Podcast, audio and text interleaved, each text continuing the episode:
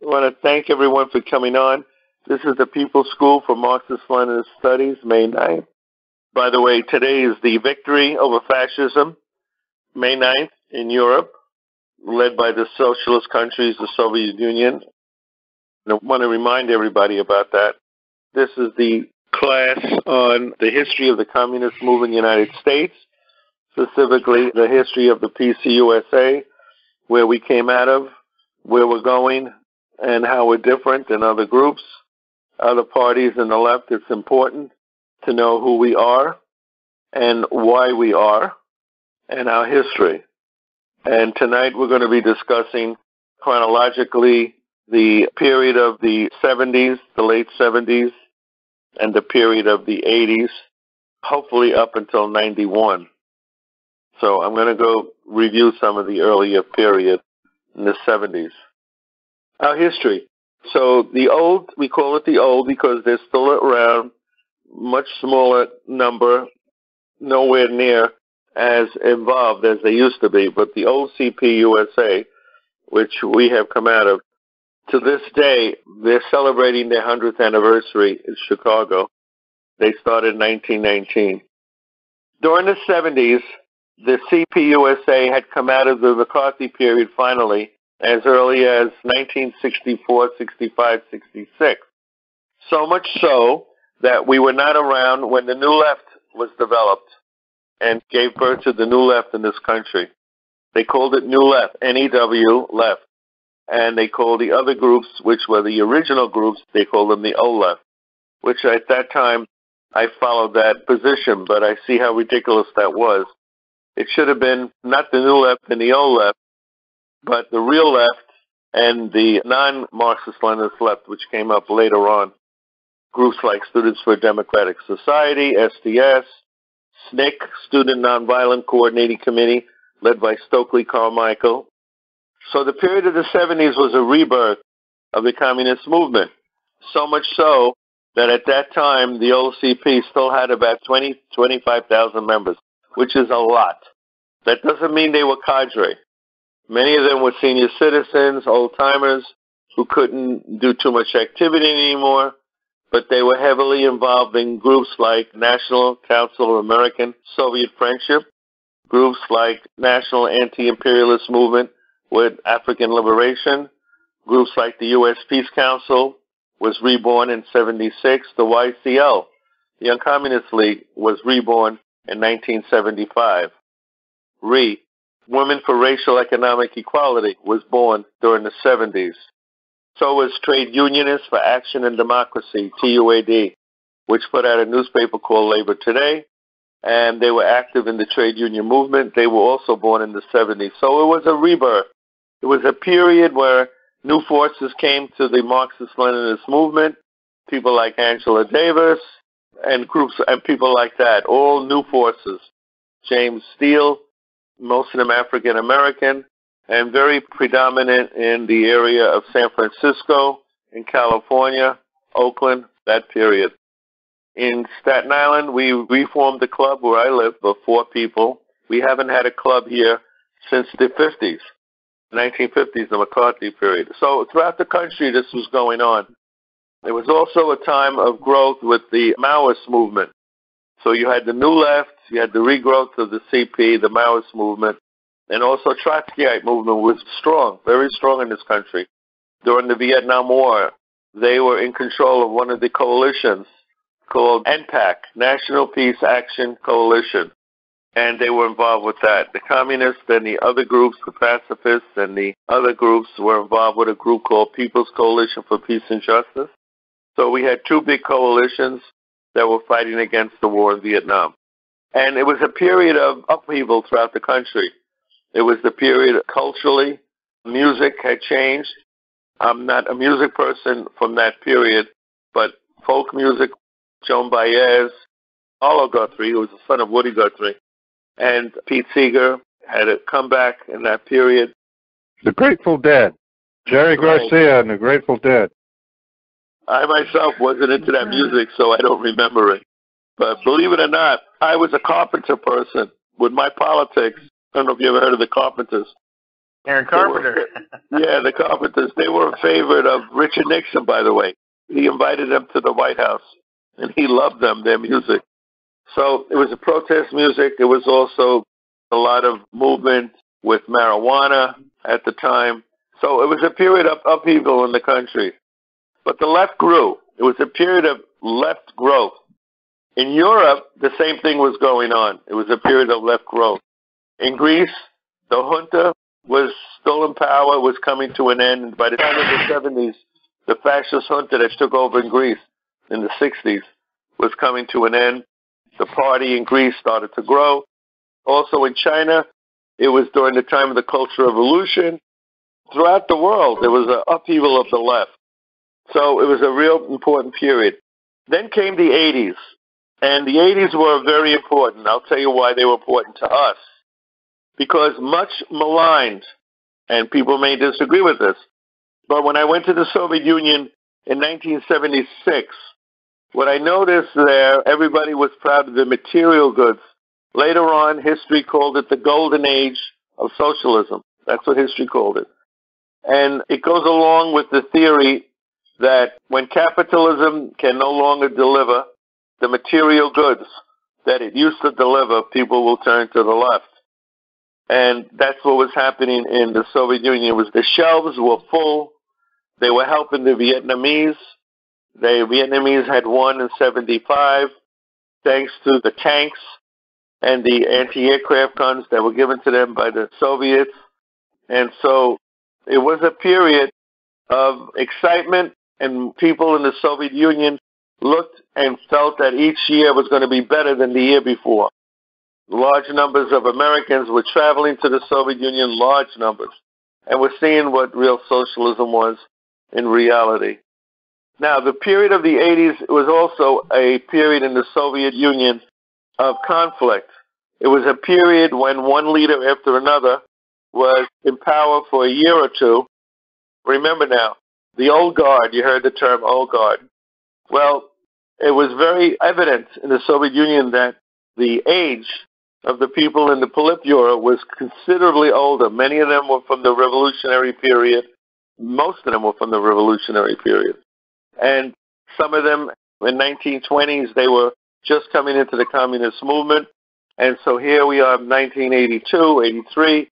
One after another got sick, and another one came up to leadership until finally 1985. And to my mind, 1985 was the dividing line. It was the beginning of the end of the house that Stalin built after World War II. The people's democracies in Eastern Europe. Remember, during the Brezhnev period, countries in Africa claimed they were going on the socialist road.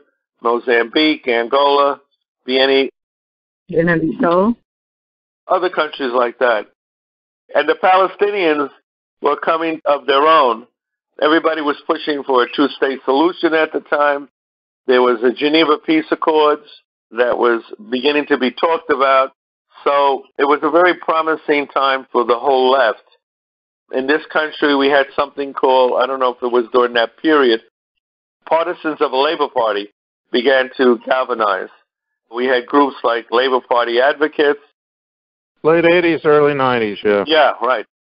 So it was a period of promise. We actually felt that we could have a Labor Party here based in the unions, which would be a step ahead of what we had before.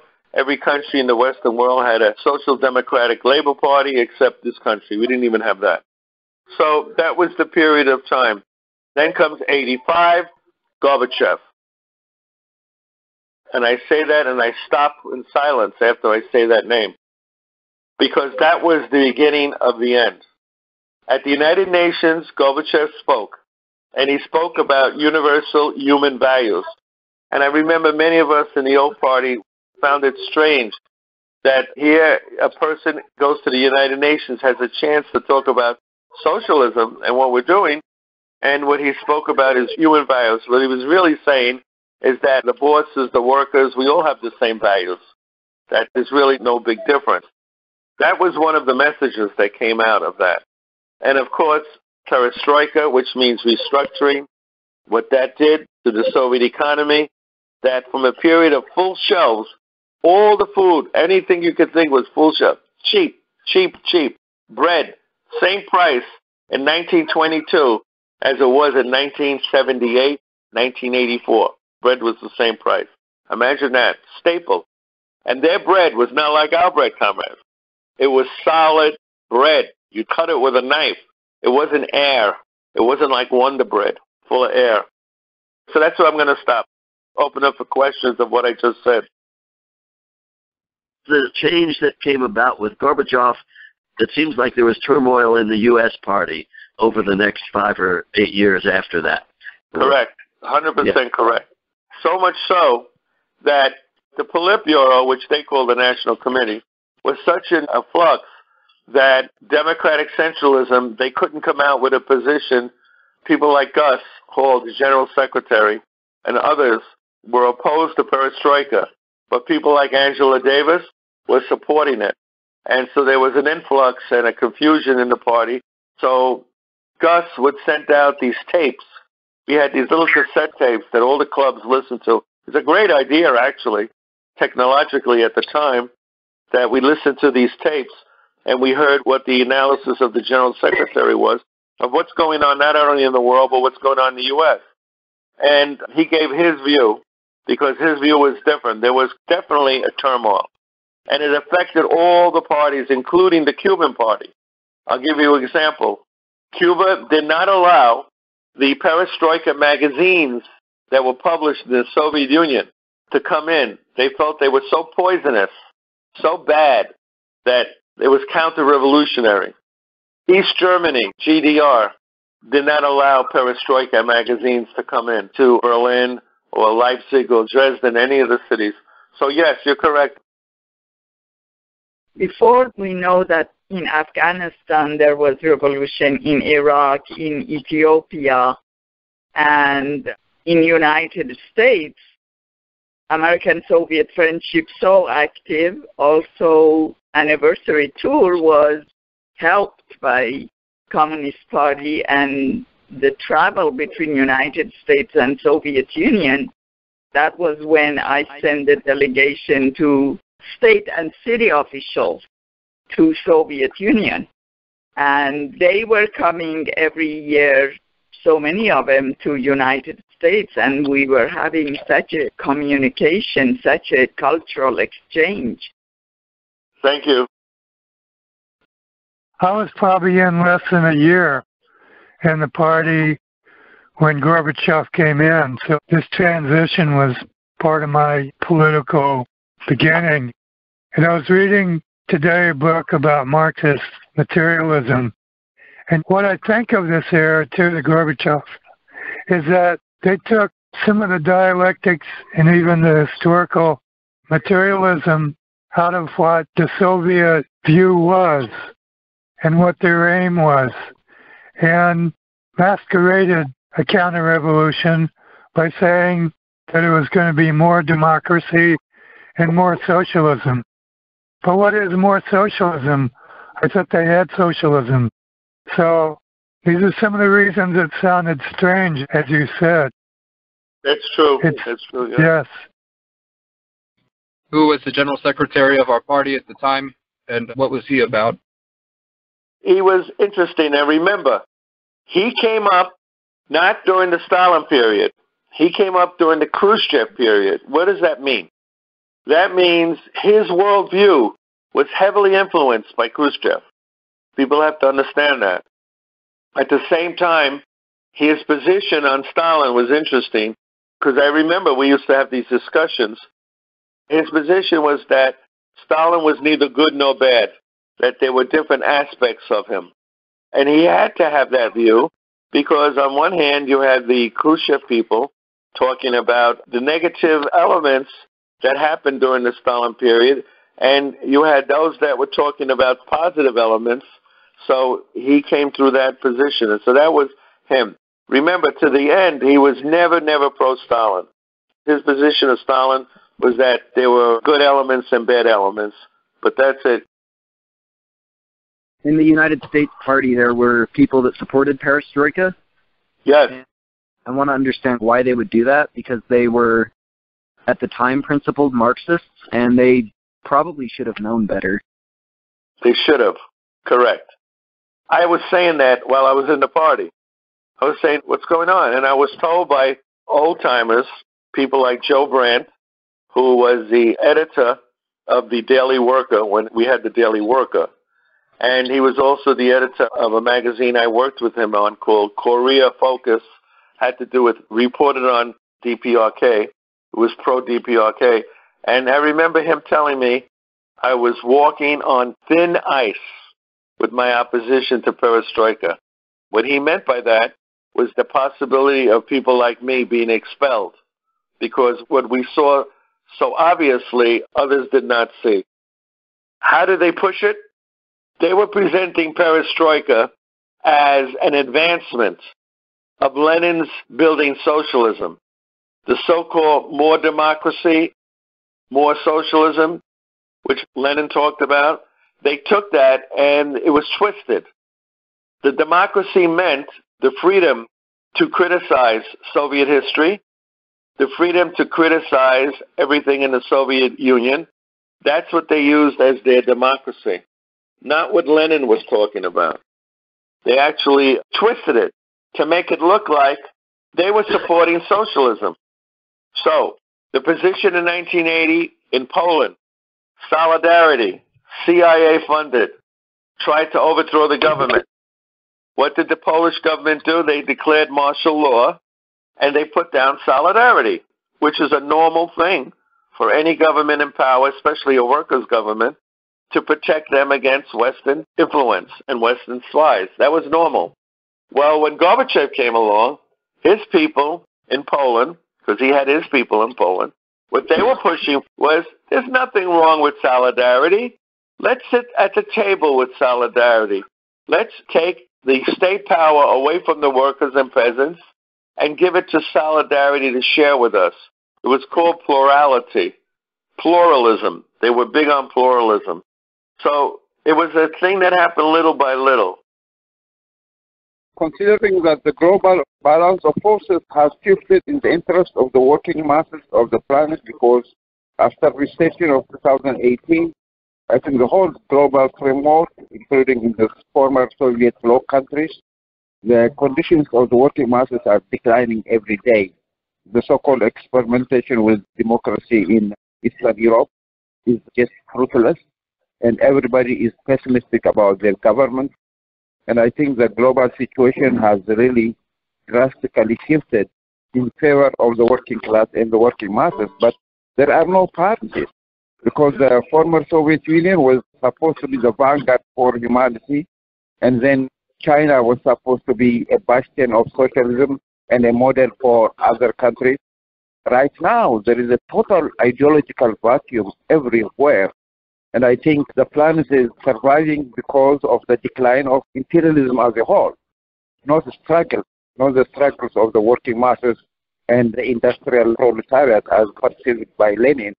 So I think the situation is really very bad because there is total ideological vacuum everywhere. You're you, correct. I agree with you yeah. 100%. Yeah. So what do you say about that? Because even the so-called Democratic parties, Republicans, they are saying that they are socialists. The DSA, so-called Democratic Socialists of America, they are not going to bring about socialism because it's not going to be given on a silver platter. Socialism is class struggle and is the dictatorship of the proletariat. And that's not existent now. The whole global framework is really bad. I'm not pessimistic about the future, but it's very, very bad. I'd like to just answer you, comrade. Marx wrote about the struggle of the working class has ebbs and flows throughout history. Ebbs and flows. And he discussed very clearly how the first chance was in the Paris Commune uprising in France, where the workers and the peasants took over the government, and it lasted 70 days before it was crushed by the bourgeois armies, and it was drowned in blood. The next time it happened was in 1917, and that's quite a distance between 1800s and 1917. And at that time, it lasted more than 70 years. So there was ebbs and flows over the long period of time. The next time it happens, according to what Marx understands, it's going to be 700 years. So the fact that scientifically we have feudalism, then we have capitalism, then we have socialism, and then we'll have communism. Scientifically, we know that that is going to happen. Question is, when is it going to happen and how long? So that's what Marx said, that it's going to be ebbs and flows. But we know that historically we're correct because science tells us that the scientific history of the working class, how the class struggle developed. Now we're up to the perestroika period. Everything was dismantled in a period of two or three years. The sources I have of people who came to this country, I spoke to two of them, who came to this country, they don't know each other, they're two separate people. They said the shelves were empty, they were starving. And I asked them, well, what period is that? And they said, oh, about 88, 89. That's exactly my point, I tell them. You did not live in a socialist society 88 and 89. It was already changing so drastically that they were following capitalist modes of production. When you have one factory competing with another factory and they're both making loaves of bread and one sells it for two kopecks, another one sells it for three. Each factory now was looking to outdo the next factory who was producing the same thing. Of course, that's contrary to centralized planning. When they had centralized planning, there was enough bread on all the shelves. Everybody admits that. But once perestroika, which means restructuring, really took effect, it took a few years. By the time 88, 89 comes along, there was no food on the shelves. And this is common understanding. But my position is that that wasn't even socialism anymore. They already had changed the apparatus of how it functions. The other thing is that 90 comes along. The Soviet Union was now questioned. Each of the republics now had the opportunity to have their right wing, their bourgeoisie, who was still underground, remember that, were able to surface. So one republic would fight against another republic. And if you picked up the New York Times in 1989, this is what you would see constantly. Things were so bad that if you remember what happened in China during the so-called Tiananmen Square uprising, where they were parading with a Statue of Liberty made of paper mache. I don't know if any of the young people know about this. Paper mache Statue of Liberty. A lot of them are sons and daughters of party leaders. You'll see pictures of them with Nikon cameras. I saw so many of this, taking pictures, marching. People who are not communist, never experienced the hardships of working class. They were protesting because they wanted to be like the U.S. And guess who their hero was? Gorbachev. They had pictures and platforms of Gorbachev carrying signs in Tiananmen Square. There was also left formation of that. They were singing the International. But the left information was not the leading force of the Tiananmen uprising. It was the right wing of Chinese society and elements within the Chinese party that were basically right of center. When I say right wing, I don't mean fascist. I mean right wing in a socialist society is different than right wing in a capitalist society. So it was so bad that the Daily World, which was the organ of the Communist Party USA, Barry Cohn, who I knew, was their editor. His mother and father were diehard communists. They led the teacher's tour that I had been on to the Soviet Union, and they were diehard communists. Their son, who was groomed to be an apparatchik in the CP apparatus, his ideology was so bad that we call them red diaper babies, comrade. That means their parents were communists and they're red diaper babies. That's what we call them. But they're not like their parents at all. Nothing like their parents, a lot of them.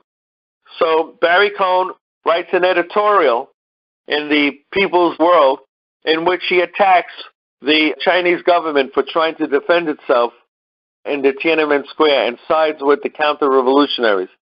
I call it rot. The political rot was already settled in a lot of CPs. The next thing I wanted to mention is the uprisings that started. Poland was the first country. Then came Hungary. Then came Czechoslovakia. One of the last countries was the GDR. The counter revolution succeeded, aided, aided, aided by Gorbachev and his people. So when Gorbachev went to the Berlin 40th anniversary of the founding of the German Democratic Republic in Berlin, he's seen as kissing Erich Honecker on both sides that reminded me, as I saw it, of the mafia. I'm Italian background, and one of the things the mafia does is before they kill you, comrades, they kiss you on both sides, hug you and kiss you, and then within the next week you're dead. And I hate to say it, but that's similar to what happened with Gorbachev. How did it affect what was going on? Well, I'll give you an example. The Japanese Communist Party, which already had started to become revisionist to the core that you can't believe, they went all the way to the right. To this day, they're the worst communist party in the world. The most right-wing communist party is the Japanese Communist Party. 1991, we had a convention in the United States of the CPUSA, and the Gorbachev people split at that convention. Could tell you about it. He was there. Maybe he should tell you a little bit about it, how nefarious they were, how they took property from the party, etc. And one of their leaders was Angela Davis. To this day, I can't stand her guts. I make no bones about it. I can't stand her. Angela Davis, that I supported when she was in prison, that we all supported, went around to buildings collecting money, shaking cans. I used to call it shake a can for Angela. And this is a person who the GDR and all the socialist countries helped when she was in prison. She turned their backs on them and supported the perestroika crowd. And so there was a big split in 1991. The group that left was called the Committees of Correspondence, COC. Interesting, the name. They have evolved. Now they call themselves Committees of Correspondence for Democracy and Socialism, as if to say what we were calling for all these years in the communist movement. Our democracy wasn't real democracy. That's what they were trying to say. So they left, and at that point, the CP had to regroup. Gus was still the head of it. So as long as he was the head of it, things weren't that bad. In the year 2000, he died, and things went to hell after that. But I'm going to stop and open up for questions.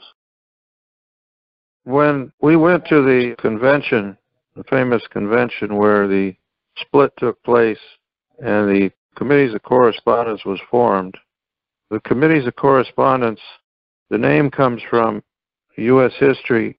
There were committees of correspondence between the revolutionaries that wrote to each other, like Ben Franklin and Tom Paine and Jefferson and all these people, John Adams. They all had these letters that they wrote back and forth, and so they call themselves the committees of correspondence. And you can read about that. There's an excellent trilogy of books by Dr. Aptheker, who was one of the ones that left the party with the COC. But his trilogy on early American history is very, very good. It's very thorough. Early years of the Republic, the colonial era, and there's one more that I'm missing. But altogether, he was the party's theoretician for a very long time. And so a lot of the decisions and the things that happened inside the party happened because his thinking changed. It changed because people felt that Gorbachev's perestroika was the correct way to go. And what that shows us, what we can learn from this, is that our parties have to be ideologically strong. We have to be theoretically strong. And to do that, we have to be in communication with the other parties around the world. And what's been missing from the communist movement since the end of World War II is the common Comintern, where all the parties were represented in one communist organization, which was started by Lenin. And since that time, that hasn't existed, and so different trends have come up. Before perestroika, there was something called Eurocommunism, which was the parties in France and Spain and Italy got together and they developed an anti-Soviet kind of socialism that they were pursuing. And so that became a very popular thing in Europe. And that's probably got a lot more to do with perestroika than we'd like to admit. But point of making in all of this is that we have to study and we have to be sure that our ideology is strong so that we don't fall into these traps. Because these are traps set up by the enemy. And we have to be cognizant of that all the time. And so that's why we study. The struggle isn't over. There still is a committees of correspondence. They still do put out a newspaper called Portside. They're still anti-communists. The party itself, the CPUSA, is still anti-communist. They don't like our group. They don't like what we're pursuing because we're pursuing the party of a new type. They don't agree with that philosophy. What was the ideological background of Gorbachev, and how did he arise to the position he rose to? Good question. Him and his wife, especially his wife, she got her PhD. Listen to this in Marxism Leninism. My question is, what kind of courses did she take to come out with her and her husband writing a book, a couple of books, actually two of them. And one of them, she writes with her husband, and she says, We were never communist. We were always social democrats. That's what she says. Yeah. Which makes me wonder what kind of a degree did she get? Or what kind of paper was it worth it to call herself a Marxist Leninist? Number two, when he did his doctoral and his studies, his roommate was the economic minister for Alexander Dubček, Czechoslovakia, who in 1968 his government was pushing to withdraw Czechoslovakia from the Warsaw Pact. That was his open position. It wasn't hidden. And if you look at the map, Czechoslovakia was like a knife in the belly of the Soviet Union. So in 1968, he wanted to take them out knowing fully well what happened with all these Warsaw Pact countries later on. What did 90% of them do? Join NATO. So I would not be surprised that Dubček people were pushing for joining NATO. But his economic minister, which was very similar to Perestroika, was roommates with Gorbachev. I felt that extremely interesting. So when you're roommates in a college, you share a lot of information. And I wouldn't be surprised if a lot of his information he got from Dubček from 1968. I'll leave it at that. I think, with all the due respect for Angela Davis, for the first time I heard about heroic struggle against corporate capitalism. As a black woman, as a young woman, I respect her single-minded resistance to the biggest imperialist mafia on this planet. And I think I give her a lot of credit there. But in terms of being a strong Marxist Leninist or being a committed woman to Marxism Leninism, I really do not believe she qualifies for it. And for the most part, I really believe that she's a radical intellectual, academic, something like that. But I really do not believe that she was a committed Marxist Leninist. Even when she ran to be the vice president of the Communist Party with Gus Hall, he may have had individual ambitions, but I don't think she has any serious commitment to Marxism-Leninism in the classic sense of the term because she doesn't qualify for it. All right, thank uh, you for that. And you're correct. He supported, wanna, yeah, I want to He also supported Arab Spring. Recently, I saw her in a That's documentary. Right. That's right. And she supported Arab Spring, which was a CIA-inspired and instigated movement against legitimate governments in Africa, including Libya. You're correct. And I want to mention that her teacher, before she became active in the CP, her teacher was Herbert Marcuse. I remember him. Yes. Yeah, the German Herbert guy. Marcuse from the German was not a Marxist-Leninist. He he was, was anti-Soviet. A, yes, he was anti-Soviet, and he was an independent Marxist. He called himself, and he was the Oh. father. He was the father of the New Left of SDS. That's how I came in contact with him through SDS. So you're correct, Mhm. Comrade. You're definitely correct. I remember one of the first things that was passed through on the USSR in Gorbachev's term was to lift the ECM blockade on Free Radio Europe, where they were Correct. jamming the radio frequencies that were trying to be blasted in ever since what the 50s Yeah, 47 Yeah, actually. to convince people to turn up against their own legitimate governments. And of course, they still do this in Asia. The same organization exists in Asia, but in Europe, they're partially successful at their job, no thanks to what Gorbachev and his lackeys did in the USSR in the late 80s.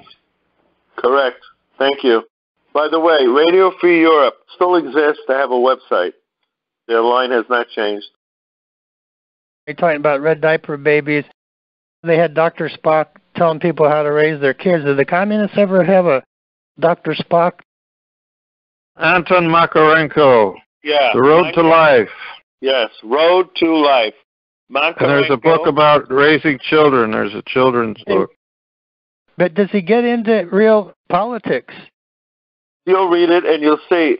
After the Civil War in Russia, you had all these orphans who were roaming the streets. Many of them were potential bandits and gangsters, and he set up schools for them. And he tells about what they needed, et cetera, et cetera. So I suggest everybody who's interested in the pedagogy of educating young people to look at that book.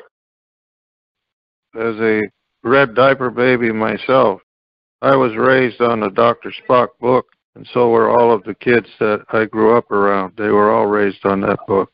That's interesting. And he wasn't a communist, right?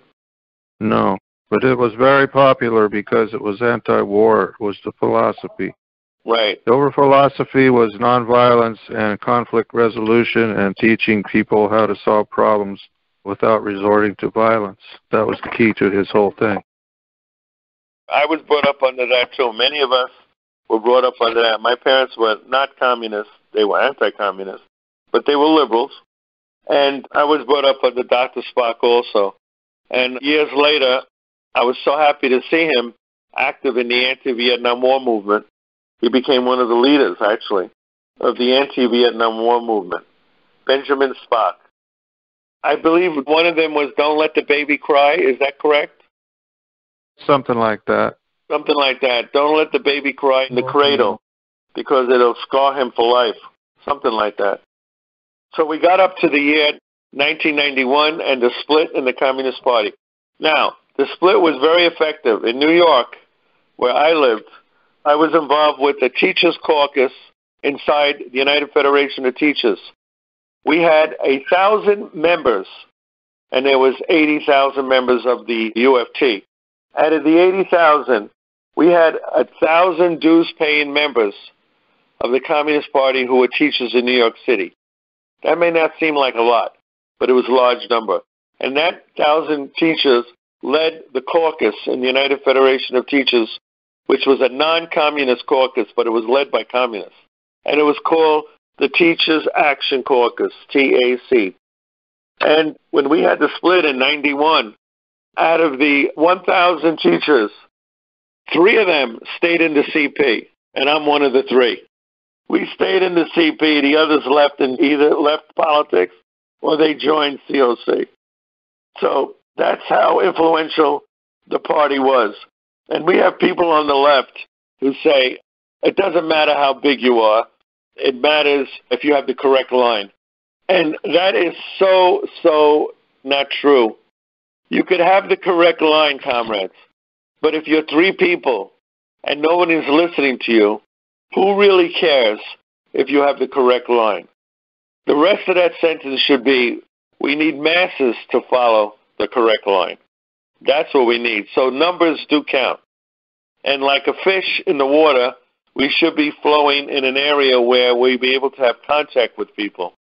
So this idea that I heard from the ultra left, the Maoist groups, oh, the CP is large, but they're irrelevant. This is what they said about us in the 70s and the 80s. That was so incorrect. We were involved with the trade union movement, the unions that came out against the war in Vietnam. There were a certain number of unions. They were all the unions that came from the left. I just found out recently that one of them was a member of the party. I don't know who told me this, but Winpisinger, who was a member of one of the big unions, the International Association of Machinists. That's right. I never knew he was a leader in the party. We just Yep. thought he was a liberal. Personal So- friends of George Meyers. I've seen him speak several times. So we're up to the 90s. One thing led to another in the 90s, and the CP started to go downhill quickly. It didn't really recuperate. The group that was pro Soviet eventually became anti Soviet. That's the CP itself, led by Sam Webb and Bachtell. Bachtell told me face to face in 1994 in Staten Island when he came to visit our club. He said, You, Angelo, are still working to help rebuild the Soviet Union. He says, We're not doing that anymore. We left that. The young people today are born after that period. They don't even know what the Soviet Union was. So therefore, we're not going to discuss it. So I said to John Bachtell, who's now the leader of 23rd Street of that party, I asked him and says, well, can't we tell our membership this so that we will be clear on what we're doing? We can't do that. Why? Because the old people leave us in their wills and give us their homes, and we're in their wills. We get money from them. If we tell them we're not pro Soviet anymore, they won't put us in their wills. This is a fact, comrades. This is a fact which I have on tape because I knew the guy was a scoundrel. I knew it because I dealt with him before. And so I taped the whole conversation, which I still have. So this is the level of character. And this was in 1993. Now it's 2019. But the point is, they went from bad to worse. When Gus died in 2000, then Sam Webb came across with his famous theory.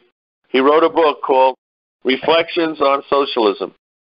And in that book, he says the Soviet Union was never socialist. It was post capitalist. Notice that term post capitalist. In other words, after they got rid of capitalism, they never built socialism. I highly recommend reading this book, Socialism Betrayed.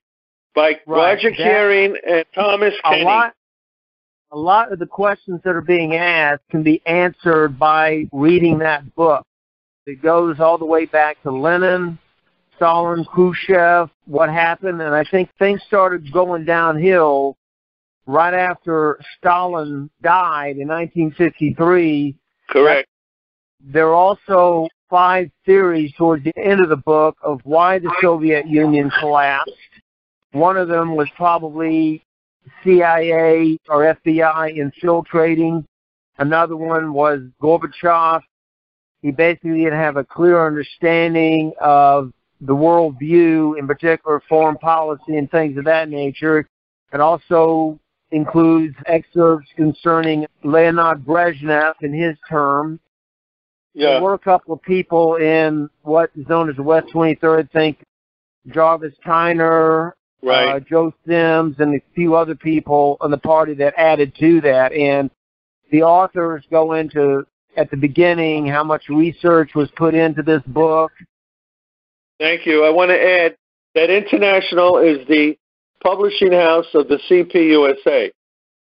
One of the things that I found very interesting, the problems we're having with the Taliban in Afghanistan, how that problem was created by the United States, not by the Soviet Union, but by the United States, and most people don't even know about it.